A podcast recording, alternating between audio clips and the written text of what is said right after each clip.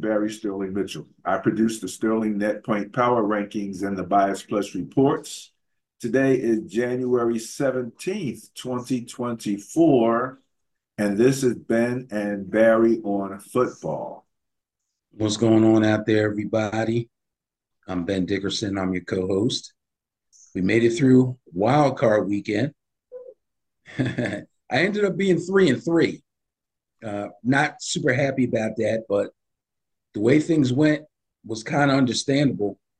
Who would have believed that out of six games, one would be really competitive and the other five would be pretty much blowouts? Okay. Kind of crazy, right? Okay. You'll go through those uh in the reviews when we talk about games coming up for the division. Yep. So you were three and three.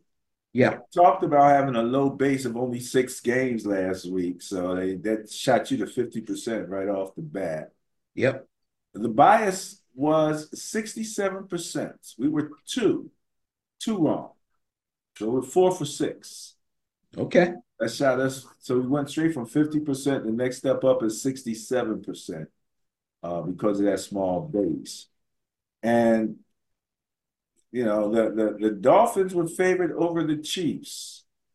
The, the Chiefs were kind of like the Eagles in that they had been winning by small margins all year. You know, top defense, but the offense wasn't really clicking. But they were winning, but by small margins. Um, whereas the Dolphins were were winning by big, just as simple as that. So when you look at margin analysis and compare the two, the Dolphins were favored. You know, um, as I said in my uh, in one of my write ups, um, there are other factors beside this. This is a baseline. This is a starting point. Uh, and when you get to that game, I got a couple comments about it. But I did, that was one game that I did not get, and the other was the Cowboys. You know, they they were they were the they had the highest bias plus score going in their favor of the weekend, and uh, we saw what happened. I'll let you handle that. But those were the two that uh, the bias missed, and it makes sense that the bias would miss them. That's what you call an upset. right there. That's what you call. You want to know what an upset looks like? It's the Cowboys Packers game. That's what you call an upset. So let's move on to the actual uh, information of Ben. What I did again, producing the Sterling Net Point Power Rankings. I want to just share some information, uh, so we kind of know where everybody is. Mm-hmm. Okay. So we have here the rankings on the four stats that we track. I wanted to just, you know, share everybody with everybody an idea when we're looking at stuff, see, and why we know there's a validity to the net point rankings. So the teams that are in green are the teams that are uh, still in the playoffs, going into the division level of competition. And as you can see, we're talking very easily on the net points. ANP is average net points. APF is average points for. APA is average points against. And ATOD is average turnover differential.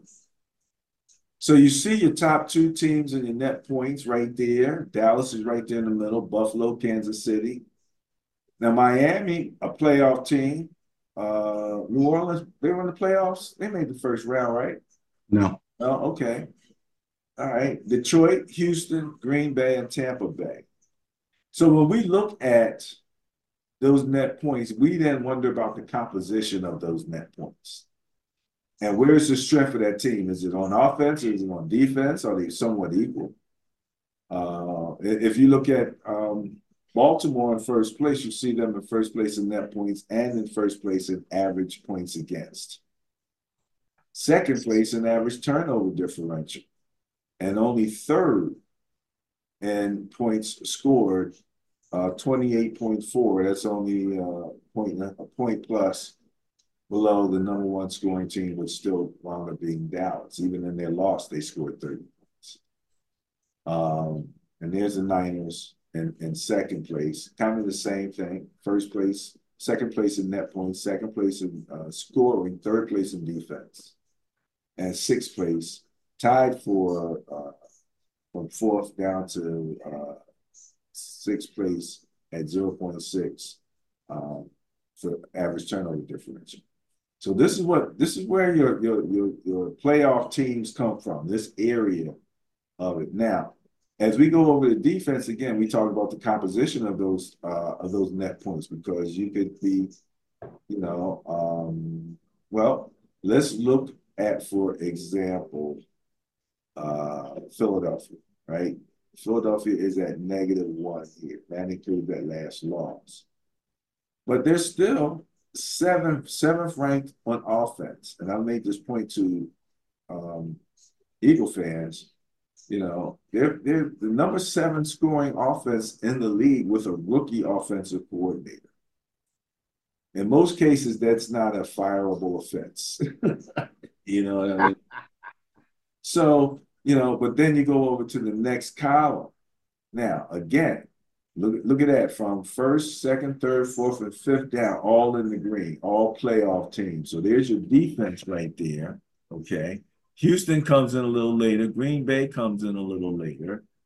But you want to know why Philly is uh, minus one, even though they have a seventh ranked offense?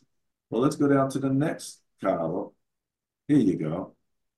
And we see that Philly is ranked 30th in defense at the end of the season. 30th. So that's how you wound up with a negative net points, even though you got a seventh ranked offense. Um, Tampa Bay is 19th offensively. Detroit, 18th defensively. Kansas City, 28th and turnover differential, but again, lots of ties there.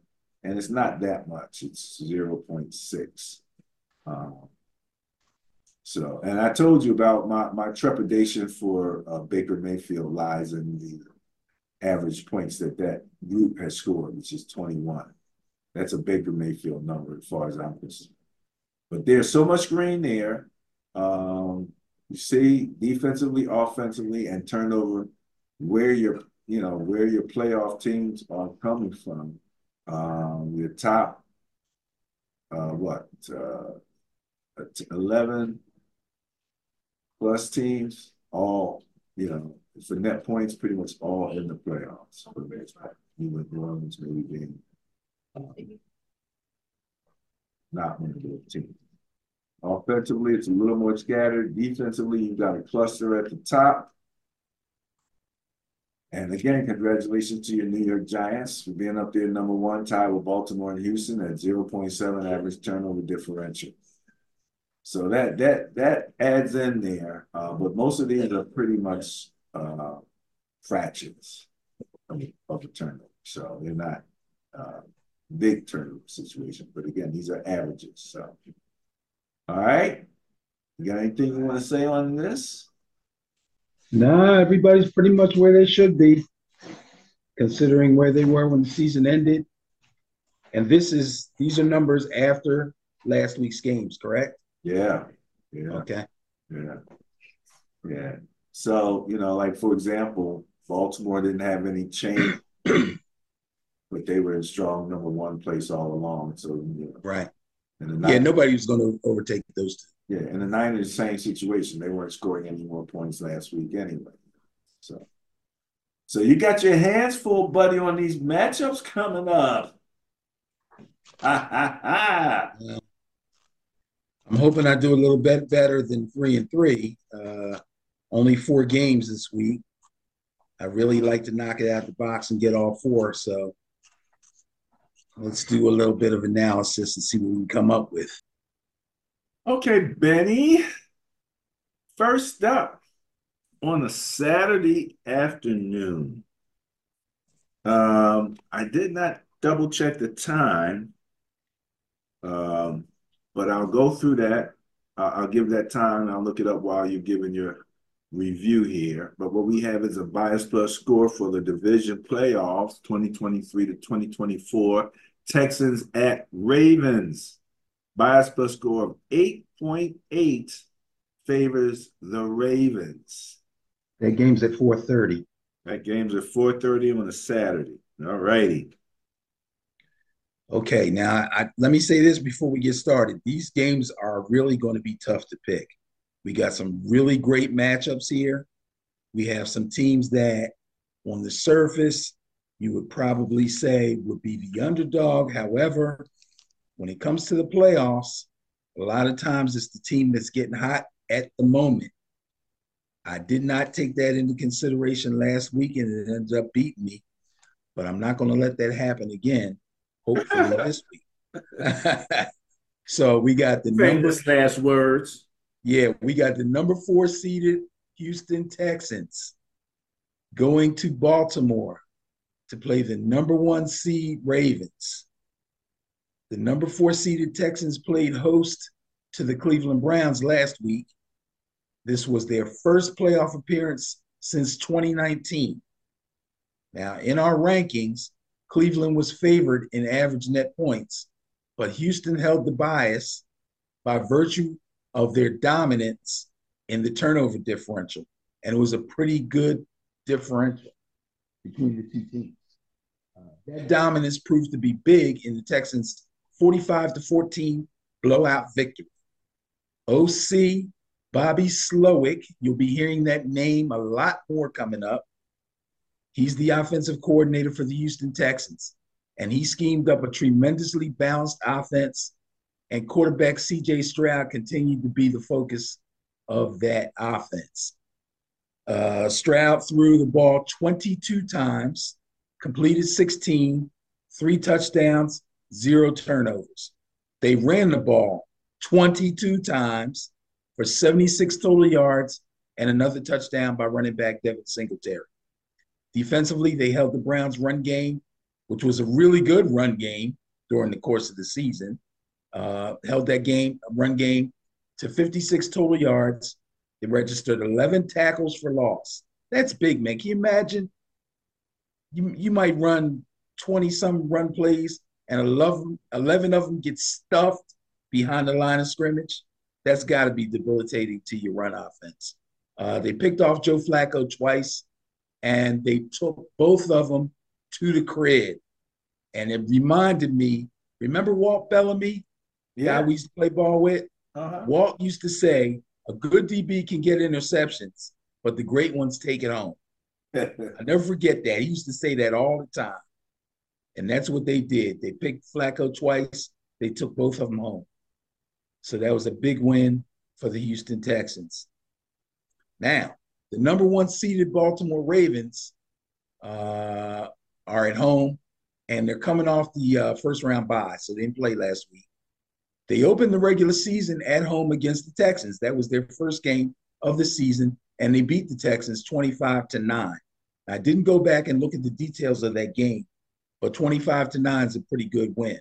Uh, of course, things are all different now. It's the end of the season, it's playoff team, uh, playoff time. And like I said, the Houston Texans are red hot right now. Um, oh boy, the, uh, the Ravens are close to having most of their major players back healthy again.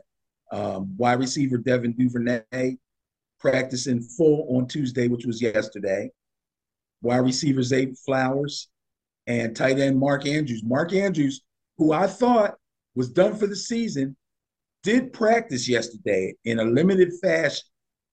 So they were limited participants in Tuesday's practice if they were able to get in a couple of, if they were able to get another limited practice in today and they can practice in full on Friday, there's a good chance that they will play. Cornerback uh, Marlon Humphreys has not been able to practice yet, but I'm not going to give up hope on him. He's a starting corner. So there's a good possibility that as far as their main starters are concerned, Baltimore could, could come in fully healthy and ready to play.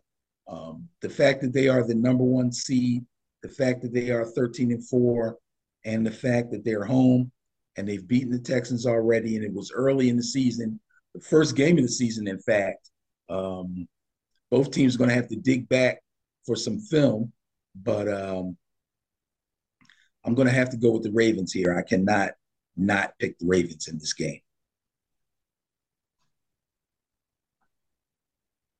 Thing that I'm looking forward to here, um, keeping in mind my statement that the team that can make uh, the other team play 11 on 11 has a decided advantage. I think we have a classic matchup between a, a team that can make you play 11 on 11 and a team and a, and a team that's basically a pocket quarterback team.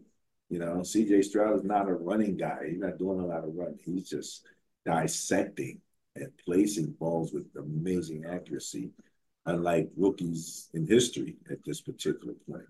So yeah, I, I empathize with you having, you know, to try to pick one. I don't have to. The numbers speak for themselves, and the Ravens have been that dominant. Part of that dominance came against my Niners, you know, in, in terms of the large net win, net point win on against our team, and then they turned around and did the same thing uh, to the Dolphins. Now, just for a moment, since we're talking about a team that's coming off the bye, and we have to go to the Niners who'll be doing the same thing. What do you think about the pros and cons of the bye week? Rest versus rust. so uh, I was watching First Things First today, and they mentioned that. And it's been discussed uh, with both teams, the Niners and the uh, the Ravens, as well as teams in the first round, uh, or rather, at the end of the season, when teams were saying, if we're going to make the playoffs, maybe we can rest starters. It's a big subject when it comes to this time of year. However, I forget exactly what year it was. I want to say it was 2019. Uh, the Ravens rested everybody when they had a chance, and they lost a first round game to the Tennessee Titans. I may be wrong on the season that it occurred, but it did happen. So they're well aware of that. And although they earned their first round bye, that's not like, you know what, we choose to rest our players. They earned the first round bye. So obviously they didn't have a game. But I'm sure they will ramp up their practice schedule so that they don't feel rusty or don't get rusty. I'm sure the practice sessions have been tailored to try to avoid that. Uh, they were well aware and remembered it vividly. Uh, Lamar spoke on it, and uh, John Harbaugh also spoke on it. So they remember it happening before. They're going to do everything they can to not let it happen this time. One of the things that came up uh, somewhat humorously was some remembrances of uh, guys in Miami's on boats in the bye week.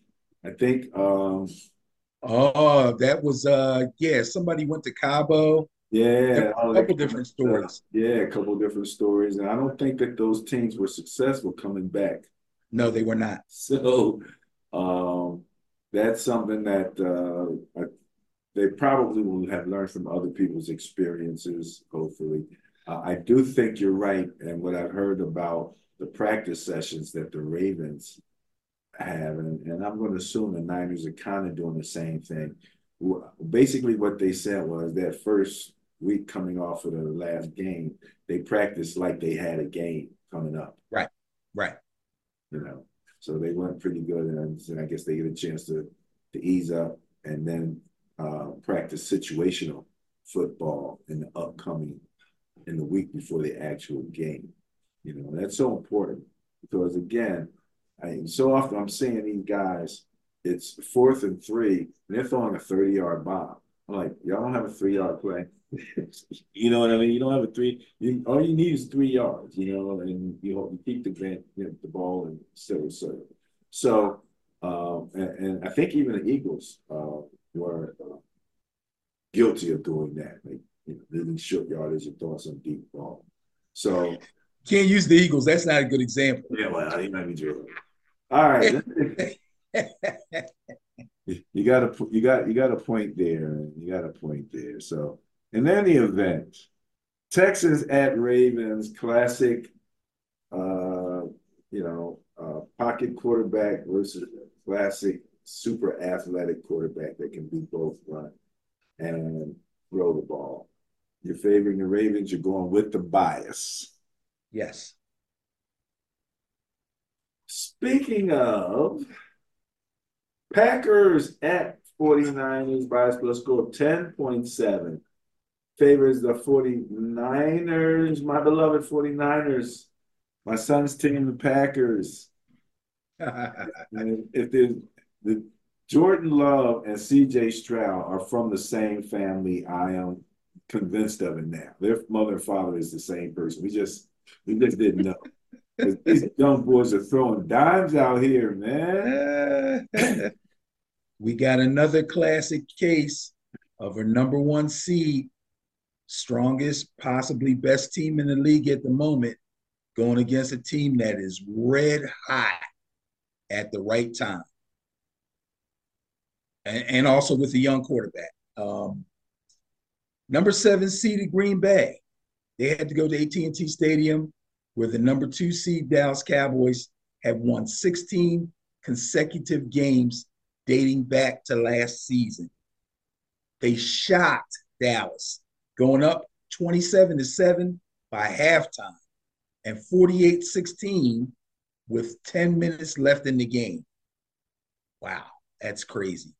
Dallas got a couple of meaningless scores late in the game to make the score look somewhat respectable, but trust me, it was not respectable at all. Jordan Love continues to be on fire. He went 16 to 21 for 272, three touchdowns. Uh, all three touch no, I'm sorry. Three touchdowns, one to Romeo Doubs, one to Dontayvion Wicks, and one to tight end Luke Musgrave. Now I'll tell you, during this season, Dontayvion Wicks has had his moments, and Romeo Doubs has been hot and cold. He's really been living off of Christian Watson and uh, what's the other kid's name? Jayden Reed. But this week, he made those other guys look really, really good. Um, that only makes their offense that much more devastating. Doubs caught six balls for 151 yards, and he had 102 yards by halftime. So they did most of their hard work in the first half to put Dallas back on their heels. Dallas had proven to be weak against the run. Everybody knew that. Everybody talked about that. But unlike some other teams that we know in the city where we live, their coach, Matt LaFleur, did not hesitate to exploit that weakness. The Pack ran the ball 33 times. And number 33, running back Aaron Jones, had 21 of those carries for 118 yards and three touchdowns all by himself. Defensively, they intercepted Dak twice in the first half. Jaire Alexander picked one off at the Dallas 19 that quickly turned in uh, to one of Jones's touchdowns. And safety Darnell Savage ran his back for a score. Uh, they also sacked Dak four times and hit him nine times. Whew. Now, you know, when they talk about any given Sunday, I hate to use that phrase a, a lot, okay? Because, like I said, the Packers have proven themselves to be a really good team. And they're kind of catching fire at the right time, like I said. During the course of the season, uh, you would hear the talking heads on television talking about, well, I think this team is the best team in the league. And I think this team is the best team in the league. And what they started doing was saying, well, who did they beat? That's the first question people ask. So they said, well, Dallas only beat uh, below 500 teams. Maybe they beat one good team. Um, maybe the Dolphins beat one good team, that kind of thing. Okay. The Packers have defeated over the course of this season the Rams, the Lions, the Chiefs, and the Cowboys. Those are all wins on the Packers' resume. These cats are really, really dangerous. But they do have to go to San Francisco, who is the number one seed and is coming off the first round bye. So, um, oh, over the season, they didn't get to play the Packers head to head. Uh, so they don't have any old film on that to go by. But um, hey Ben, I got something to make your job even harder. What's that? Looking at the average net points, average scoring margin over the last three weeks. Yeah. First place Packers. Scoring margin of plus 19.3 is the Houston Texans. Oh, oh, okay. Second place with an average scoring margin of plus 15.7 is the Green Bay Packers. In fact, they're in the top 10 in every counting offensive stat. Every single one. I saw that earlier today. So, oh. Packers at 49ers, bias plus score of more than a uh, touchdown, extra point, and field goal favors the 49ers. Well, let's look at the Niners. They they have some injury issues also that they might be uh, getting out from under. Uh, defensive end Clelin Ferrell, a big part of their pass rush, is expected be, to be sidelined for several weeks, so he's not going to make it for this game. Maybe he'll be ready by the Super Bowl if they get that far. Safety Logan Ryan and linebacker Dre Greenlaw, two very important pieces to their defense did not practice on Tuesday. I'll have to check and see what they did today. Defensive end Arik Armstead was a limited participant in practice yesterday. So I expect Armstead to be ready to go. Logan and uh, Greenlaw, we're going to have to see if they can get a couple practices in before the week ends. Um, again, I, I really love what the Packers are doing right now. I think LaFleur is in his zone with his play calling. He had Dallas on their heels the entire game. They never stood a chance in that game. Never. He had their defense, he had their heads spinning. Uh, but I don't know. Oh, this is a tough one. I really, I really keep thinking there's got to be an upset. There's got to be an upset this weekend. And if there's going to be one, this would probably be it. But I'm going to go chalk. I'm going to go with the 49ers. I've been believing in them all this time. I'm going to stick with it. All right. Um, the Niners released running back Jeremy Nichols and picked up DN Austin Bryant to the practice squad. That makes sense. Yeah, yeah. Uh, they weren't really using Nichols anyway, even though I do have questions about the use of depth in running back. But all right, we, you know, if there's going to be an upset, we ain't looking for it to happen here, buddy. I know you're not. You know what I'm saying? All right. And this game is what, eight o'clock, somewhere around there? Yeah. Prime time. Prime time. Prime time game. Oh, yes. Oh, yes. All right. Who's up next? Ah, the Buccaneers at the Lions.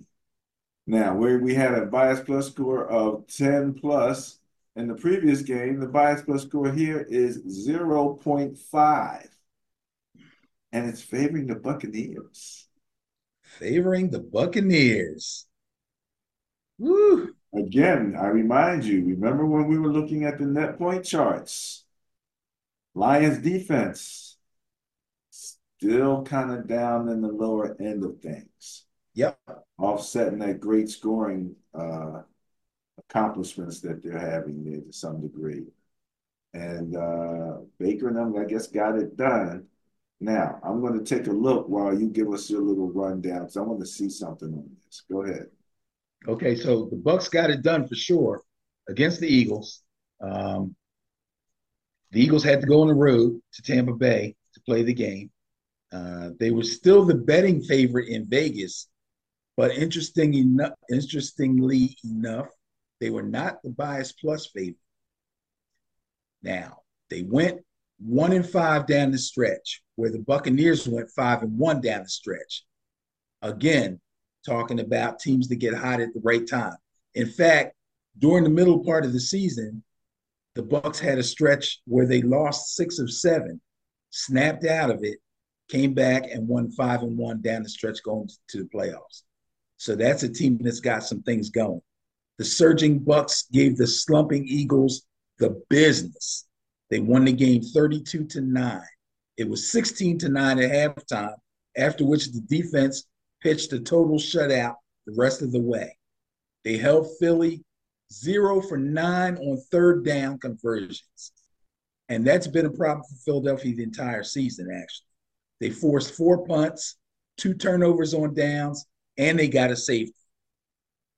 All of that on defense kept Baker and the Bucks offense on the field, so they also dominated time of possession. Basically, they just ran the uh, the, the Eagles defense into the ground. That wasn't playing well anyway, but they were out on the field so long there wasn't much resistance they could put up. Um, the running game was very efficient, and Baker found wide open wide receivers all over the field. I, I actually was on Facebook going back and forth with a couple of people saying, is it me or does it seem like every pass he throws, the receiver's open? There was no 50 50 balls. Cats were open all over the place. He went 22 or 36, and six of them were dropped. Yeah. If he, connect, yeah. if he connected with what's the name? Um, the number one receiver. Um, oh, Mike Evans. Yeah, he dropped if he connected with Mike Evans like he normally does, plus that would have been a really big blowout, you know. But yeah, and it, and it was a great pass. Mike Evans was the only guy he wasn't connected with. Yeah, hit him hit him right in the hands. Uh, 337 yards, three touchdowns, and kicker Chase McLaughlin converted on three of three field goals for the rest of the scoring for the Buccaneers. Ooh, another toughie here. Oh, geez, I don't know. Let's see. Three seeded Detroit Lions, how'd they do? Well, they hosted the number six seed LA Rams in what turned out to be the most competitive game of the wild card weekend. Both teams were pretty close statistically. Both were in the top 10 in scoring, and both were in the bottom half of the league in points against. And the final score definitely uh, bore that out as the Lions were victorious by a score of 24 to 23. Detroit got out to a 14 3 lead with touchdown runs by David Montgomery and Jahmyr Gibbs, a classic thunder and lightning combination. Jared Goff connected with tight end Sam LaPorta for the third Lions touchdown in the first half. That touchdown in the first half, uh, however, was sandwiched in between two scores by the Rams at a Rams field goal, and the score at halftime was 21 17. So they got right back into the game. In the second half, however, the Lions kicked the field goal and held the Rams to two field goals before running out the clock and winning the game by one point. Lions looked good. Rams offense was really cooking at the time, too. The big deal with that game was the Rams were able to move the ball in between the 20s up and down the field just like they did during the season. Puka Nacua had a big game. Kyren Williams had a pretty good game. Stafford had a really good game. But the Lions defense, although much maligned, was able to keep them out of the out of the end zone and make them kick field goals. So again, it's playoff time. Doesn't matter almost now where you're ranked in the different categories. It's time to like put your big boy pants on, pull them up tight, and get the job done. And that's what the Lions did in that game. They will be at home again. The Bucks offense isn't quite as dynamic as the Rams offense, I don't think. So in that respect, wow. You can tell I don't pick these off well, ahead of time. Let me just say this. It was funny because Matt Stafford, as I remembered him in his Lions days, was always getting hurt. I do remember him being injured a lot, and they yeah, they put a beating on him. Well, he hit his hand on somebody's helmet and split. It was bleeding all over the place. Yeah, yeah, he was he was having a rough day. Uh, the pressure was really getting to him, especially so.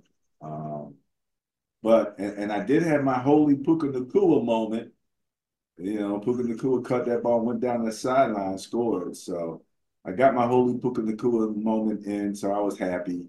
Um, and also, you'll notice again, the 0.5 favors the Buccaneers. This was another one those games that swung on the turnover differential. Okay. Because the Lions actually had the favor on terms of net points. So I tell you, if if the Bucks can bring the same defense that they played against the Eagles to Detroit, this could be a problem for Jared Goff.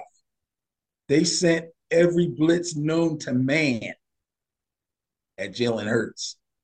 Uh, every blitz known to man, eh? yeah, they every blitz. I don't think they sent the same two or three. Uh, they went through everything. They emptied the playbook on them boys. And the crazy thing is,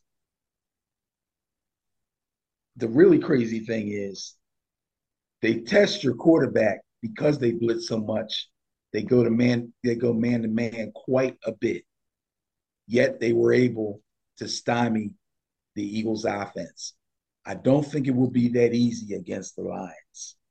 Um, Amon-Ra St. Brown, Josh Reynolds, uh, LaPorta. This could be a toughie. Oh, that's right. They shut Dallas Goedert down. Maybe they can do the same thing to LaPorta. You know what?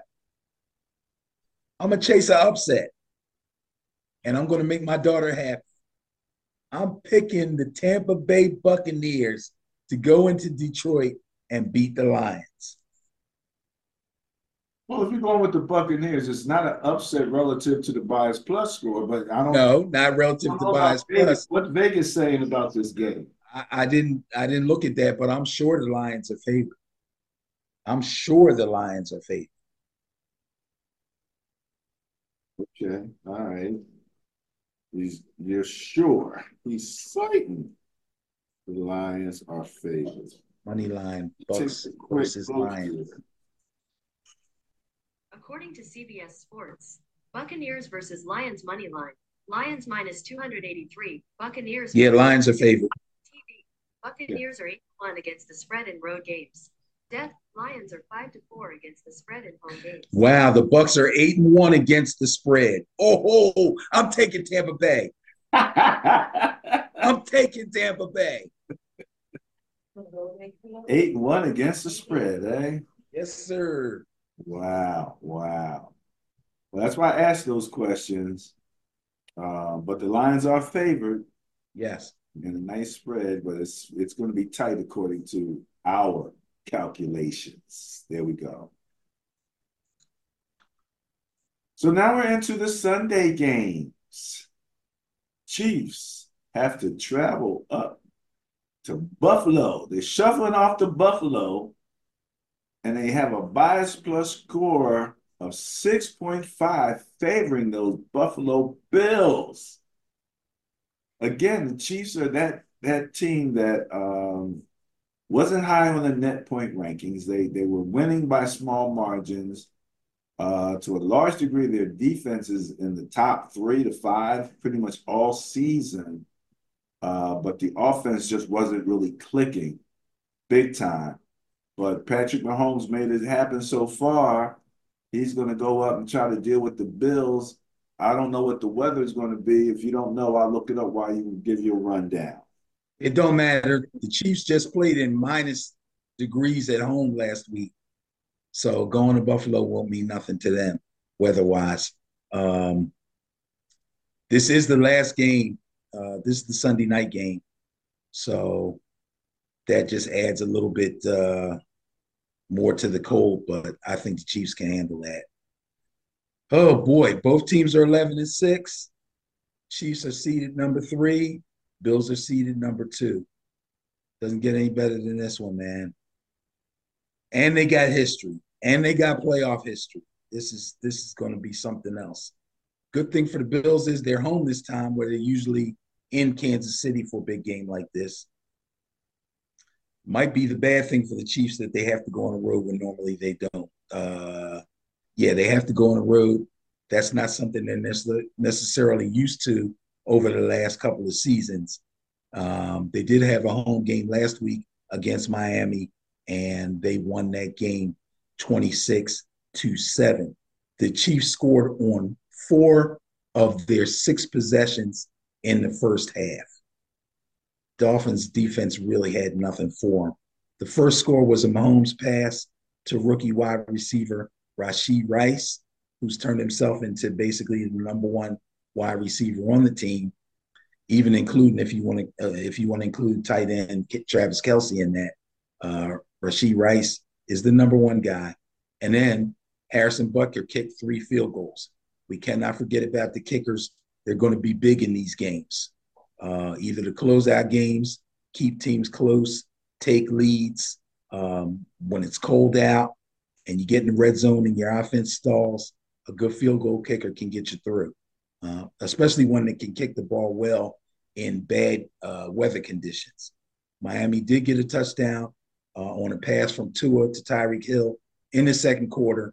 But before that, the Chiefs defense already had an interception on Tua, and then they sacked him three times and they shut Miami out the rest of the way.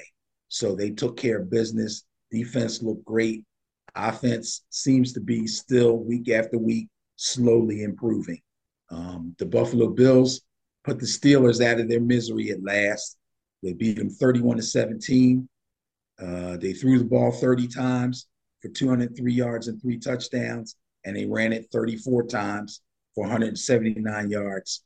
Uh, very balanced offense. Uh, ever since they fired their OC and brought in that guy, uh, I think his name is Joe Brady, he's been calling the plays, and I've seen a big difference in that offense, and I've seen a big difference in Josh Allen. In fact, in this game, Josh Allen accounted for every score except the one field goal that Tyler Bass kicked. So uh, he threw three, he ran one in. Um, defensively, they turned the Steelers over twice. They made the offense look real mediocre, and they only allowed two touchdowns, one in the second quarter and one in the fourth quarter when the game was basically out of reach. Uh, I am going to take the Bills at home to take care of business in this one. Going back to the Bills, eh? Yep. Oh man, I tell you, that Josh Allen just looked, you know, it's like they're oh, rolling, man. This is what they're I rolling. need to do. Now, did he do a fake slide in that touchdown that he ran? No, no. I don't even know why he brought. You know what? It it really bothers me when these these commentators, for lack of content or whatever, got to make stuff up to try to be controversial or have hot takes. Bro, he put on the brakes to shake a tackle. That's not, you don't put on the brakes before you slide. You just slide. He put on the brakes. Back, he did a, lean back a little bit, which which kind of gave the impression. You have to lean back when you're going 100 miles an hour and you and you stutter step. You try to run forward full speed and then put on the brakes. Your body's going to lean back. That's how you stop. All right, I got another question. And this is something that I saw, and in the back of my mind, I wondered how this might impact. When I was looking at the pregame and all the players were out on the field with doing the warm ups and the stretches and blah, blah, blah, blah, blah. Right. And then I saw the Chiefs run back into the, the tunnel. Right. And they ran back into the tunnel, but the, the Dolphins never left the field. They stayed out on the field.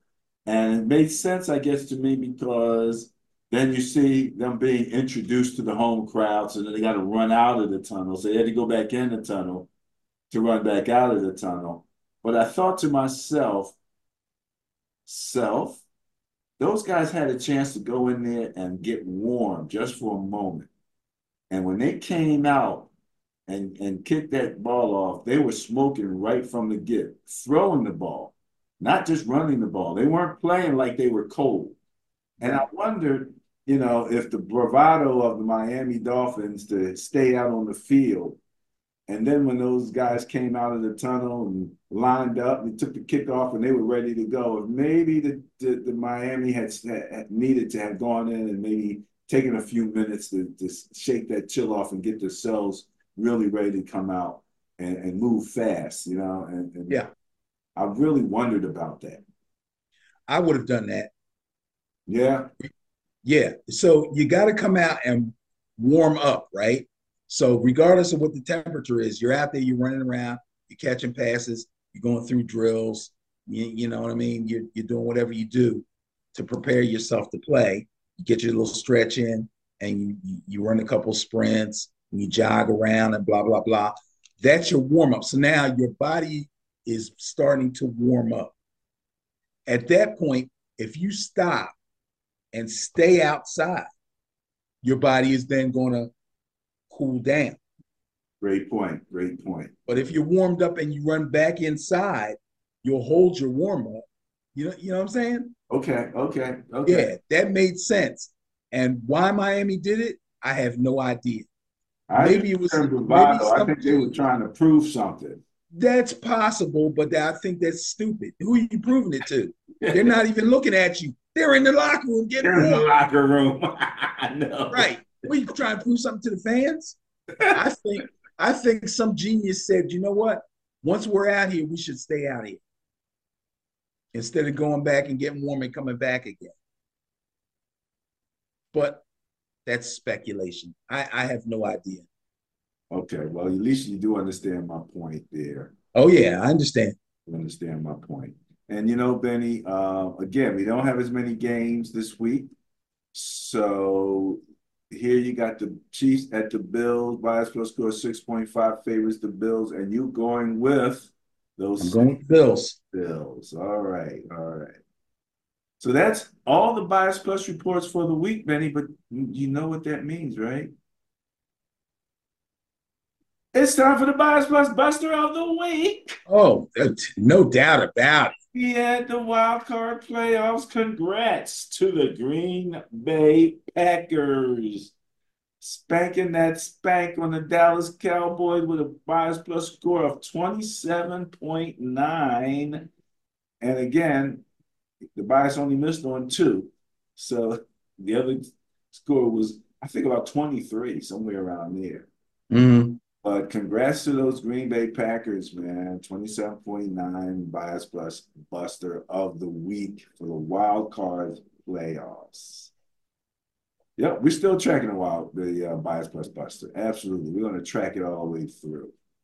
So, so, so the big question today and yesterday was, which uh, game was more dis? Which loss was more disappointing? The Eagles lost to the Bucks, or the Dallas loss to the Packers? What's your opinion on that? Disappointing. I try to stick with the concept of disappointing. Disappointing to who? to the team and the fans. To the team and I'll say I'll say to the fans. You know, I don't live in Dallas, so I don't necessarily see the locals um, and their, you know, cries of, you know, failure. I do live, you know, and being in Philly, and I have a lot of my friends from Philly. Uh, it's so much of what I'm seeing on social media is fire everybody, you know. And, and our friend Mark, you know, he he's vindicated now that he's bet against his team. You know, he's vindicated now. So there's somewhere between wanting to fire the coach, feeling vindication because they were saying, ah, these guys is bums anyway. And Yeah, but if they've been saying that for the last month, how Well, disappointed could they be?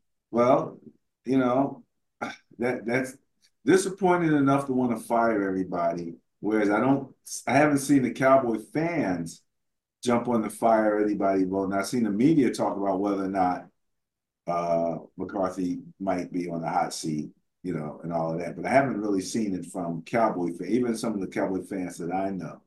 So I, I'm, you know, I'm thinking that the Eagles just reached depths of disappointment. That's what the, Okay, now just remember what I'm remember the question though. Not disappointment for the season, disappointment over that one particular game. Well, if you talk about that one game, I'd have to go with the Cowboys fans Right. I think that expectations were higher. They, they, Yes. the Eagle fans were already jumping off the boat, Yes. and I, I agree. I agree. I, And I'll tell you the truth. I was if you're not talking about disappointment, if you want to talk about surprise, I was very surprised that they lost that game, especially the way that they did. I really, really thought they were going to win that game. They had the much higher ranked defense. Dak was still having his name kicked around as in the MVP conversation, although I know he wasn't really, but I mean he was on the list. They got in that game and he looked like a deer in the headlights, man. I don't know. This guy's got some playoff, the pressure of winning a playoff game for the Dallas Cowboys and being the quarterback of that team after all the futility over the years is just too much for him. It's just too much. Okay, right. it's too much. He he looked he looked like oh my god. I mean, I was more disappointed in the defense that they were just oh yeah, no doubt about it. Going like that, you know, and it made me think about Aaron Rodgers going, "Who are these guys? You mean I could have been throwing to these guys?" Yeah, you could have been, but you didn't want to give them half a chance. He didn't have faith in the young boys. And you were ready to dig all up into his, you know what, you know, and treating them like you were the coach when you weren't the coach. You know, all you had to do was have a little bit of patience with these young guys, you know. Which he does not have. Which he doesn't have. But I will say this much also, and you've heard me say this before about Aaron Rodgers, saying that he had the best fall away deep throw of anybody I know. Love is falling right back into that, man. Love, Love is doing some fall away deep throw, and the arm is like ridiculous. The, the amount of distance they can put on that ball without even having to study them is absolutely amazing. It would be crazy for him to be there all them years and not study the man. It would be crazy. It would be crazy. So you know, or at least, at least assimilate some of the things from seeing it over and over again. you know what I mean? But yeah, I I, I was again really impressed uh, by Love and, and, of course by our boy C.J. Stroud, who we thought should have been the first pick anyway in the draft. Um, yes. You know, I, I, I mean, his success is absolutely wrecking the front office of the Panthers. They're like, what the hell's going on around here? Crazy. It's crazy. to take the five eight guy. the guy that weighs like a buck fifty. buck fifty. he was gonna step up. like, yo, this is the NFL, right? this guy. Oh my goodness, too funny. But that's that SEC mystique. You know, okay. the Eagles fell into it defensively, got all those Georgia guys, and only one or two of them can really play. The rest of them are all busts. Crazy, crazy, crazy. Crazy. Uh, let's take a quick look at social media and then we will wrap this puppy up, Benny. Okay. Okay, so let's take a look at Ben and Barry on football on Facebook. We're going to start with this uh, post here 49ers assistant GM Adam Peters is hired as the commander's GM.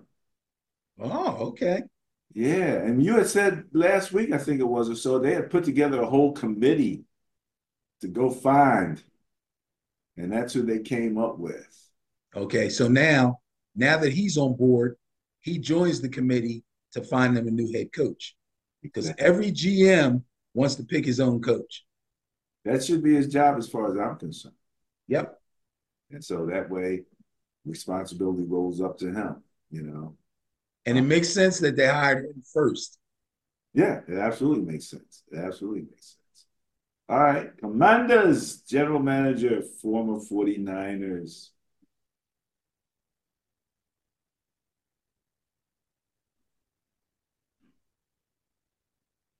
So the Bills had a game. That snow came down it was absolutely bananas. I was wondering because they sometimes they move games to other cities, but they can't get it done. But they mm. they got the field cleared. The seats weren't exactly clear. And the funny thing was, I'm looking at them as they were taking away snow. And they had like one dump truck. I'm like, all those stadiums, you got one dump truck. You ain't gonna get rid of that stuff. So they started telling people to come wear waterproof pants because you're just gonna be sitting on the snow yeah, yeah. Well, uh, I mean, they basically only had one day to work with. Um, once it started really coming down heavy, they had already moved it to one day. Uh, the, the the field actually wasn't the issue. The big issue was they had travel restrictions because it wasn't safe for people to drive. Yeah, absolutely. Absolutely. So they couldn't even get So- to. Yeah, yeah. Yeah, the, the field actually looked great. Obviously, they had actually cleared the uh, stands to some degree, and then it snowed again. so, yeah, yeah. But I believe the they had fans come in. oh yeah, they were paying them twenty dollars an hour. Yeah, and, and bring your shovel and, and make a couple bucks. And oh yeah, Yeah, that's cool. if you're young and strong, you do that.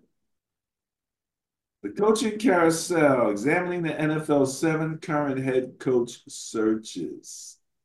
You know, I'm kind of old school, Benny, and, and and I wonder if, you know, some of these coaches haven't been around long enough to to get seasoned, to to you know, and and there's obviously a, a complete lack of loyalty. There's no loyalty in of these things, you know.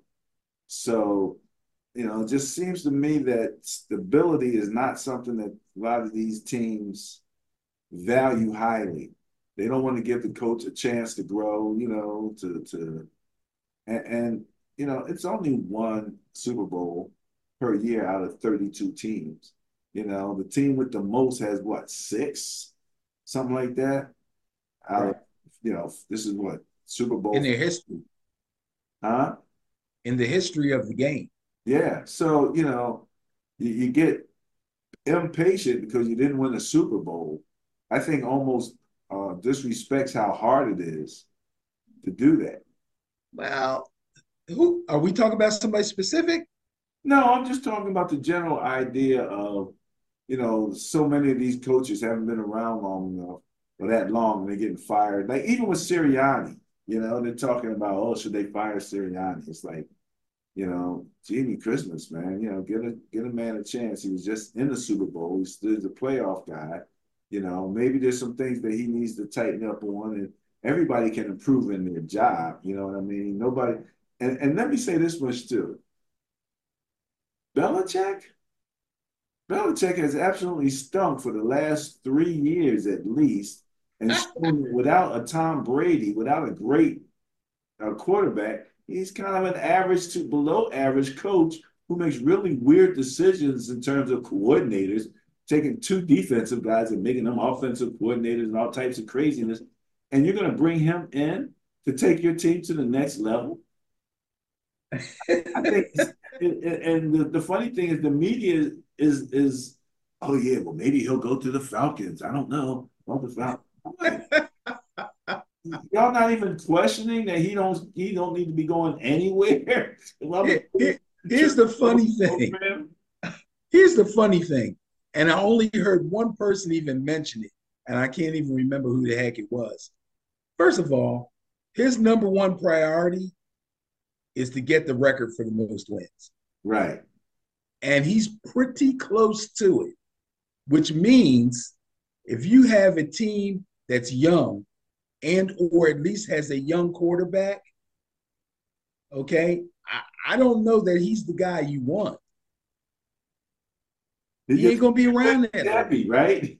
He gets like three wins, he's happy. Yeah, he ain't gonna be around that long. The perfect squad for him to go to is a team that needs their defense tightened up a little bit and already has an offense that's pretty much rolling and a solidified starting quarterback. That's a team that should want him Oh yeah. if they want him at all. Sound like the Eagles. Right. Right, exactly. But not the Falcons. I don't see him coaching anybody. So that, The that- Falcons don't even know he's going to coach somebody because he's the go. I know that's what I'm saying.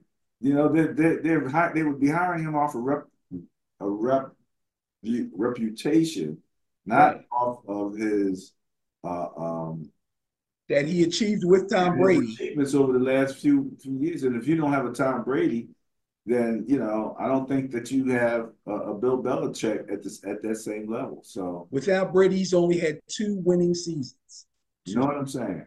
You know what I'm saying. So, and let me say this, Ben, and, and I hope I'm wrong, but I've kind of seen this in the NFL and in corporate America, where you have a situation where the team or the management is in disarray. And they hire a black coach. Oh, they definitely get one year. They got one year. They're easy to fire. We saw it in Houston. And as soon as I saw this in New England, I just wondered. It just went through my mind. I'm wondering if he's going to be the sacrificial lamb. Uh, serious about giving him a chance to be a head coach. I think in this particular case, it won't be like that. I think he's the heir apparent. It's not like these teams go to another team and pluck a guy, or they, you know, they try to follow the Rooney Rule and they and they interview four black guys and take the best one. It's not like that. This guy's the heir apparent. This guy, from what I'm hearing, is Belichick Jr., except he smiles and he actually talks. Well, I know so, he's got I know he's got the Patriot legacy going for him and all on all of that kind of stuff. And and I, I hope the best for him. I just I've seen it and so it kind of Yeah, I, I don't think that's gonna happen to this particular guy. Fantastic, fantastic. Let's roll up real quick. Uh They the, the the the NFL did get some blowback on that whole Peacock uh exclusive game thing. Oh yeah, they did. Yeah, yeah, yeah. They got. As a matter of fact, uh, there's a politician who uh, gave a whole speech against that, saying that the NFL was being greedy and, and all of that. Yeah, that's corny, man. I have Peacock, but it's still corny. Yeah, I thought it was corny. Um, this is on Ben and Barry. Uh, again, not the most inspirational article, uh, but these are Heisman Trophy winners who are disappointments in the NFL. Nah, uh, that's a long list. and a lot of quarterbacks, too. a lot of quarterbacks. So you can read that article at Ben and Barry on football. Um, This is what I was talking about, where they're talking about the Peacock exclusive deal. This was New York Congressman uh, ordering the NFL and Roger Goodell to make changes.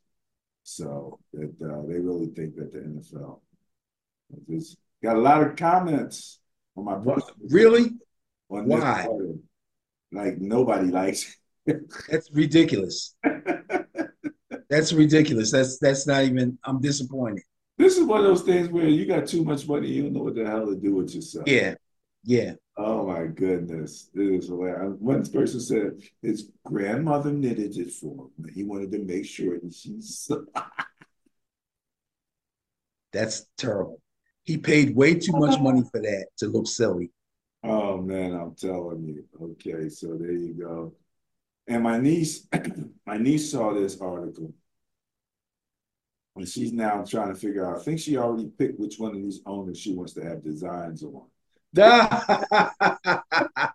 I sent that to you, and I didn't even read it, but I knew you would like it. Oh yeah, ranked by net worth, and that's what I'm talking about. Net worth, you know. Right, right. So absolutely, uh, it's it's funny. Some of these owners own teams, but they don't own the team to make money. They own the team because they can. Right. They made their money in some other, you know, industry. But uh it's nice to be so rich that you know your little side thing, your little hobby is to own a football team. It's to own an NFL football team. yeah, right. Uh, that's pretty good stuff right there. So, um, all right. Well, Benny, that brings us to Thanks for following. Please leave comments and suggestions. Our hashtag is football is life. Our website is www.benandbarry on football. Please remember on YouTube to click the like button and the notification bell. And we will see you this time next week.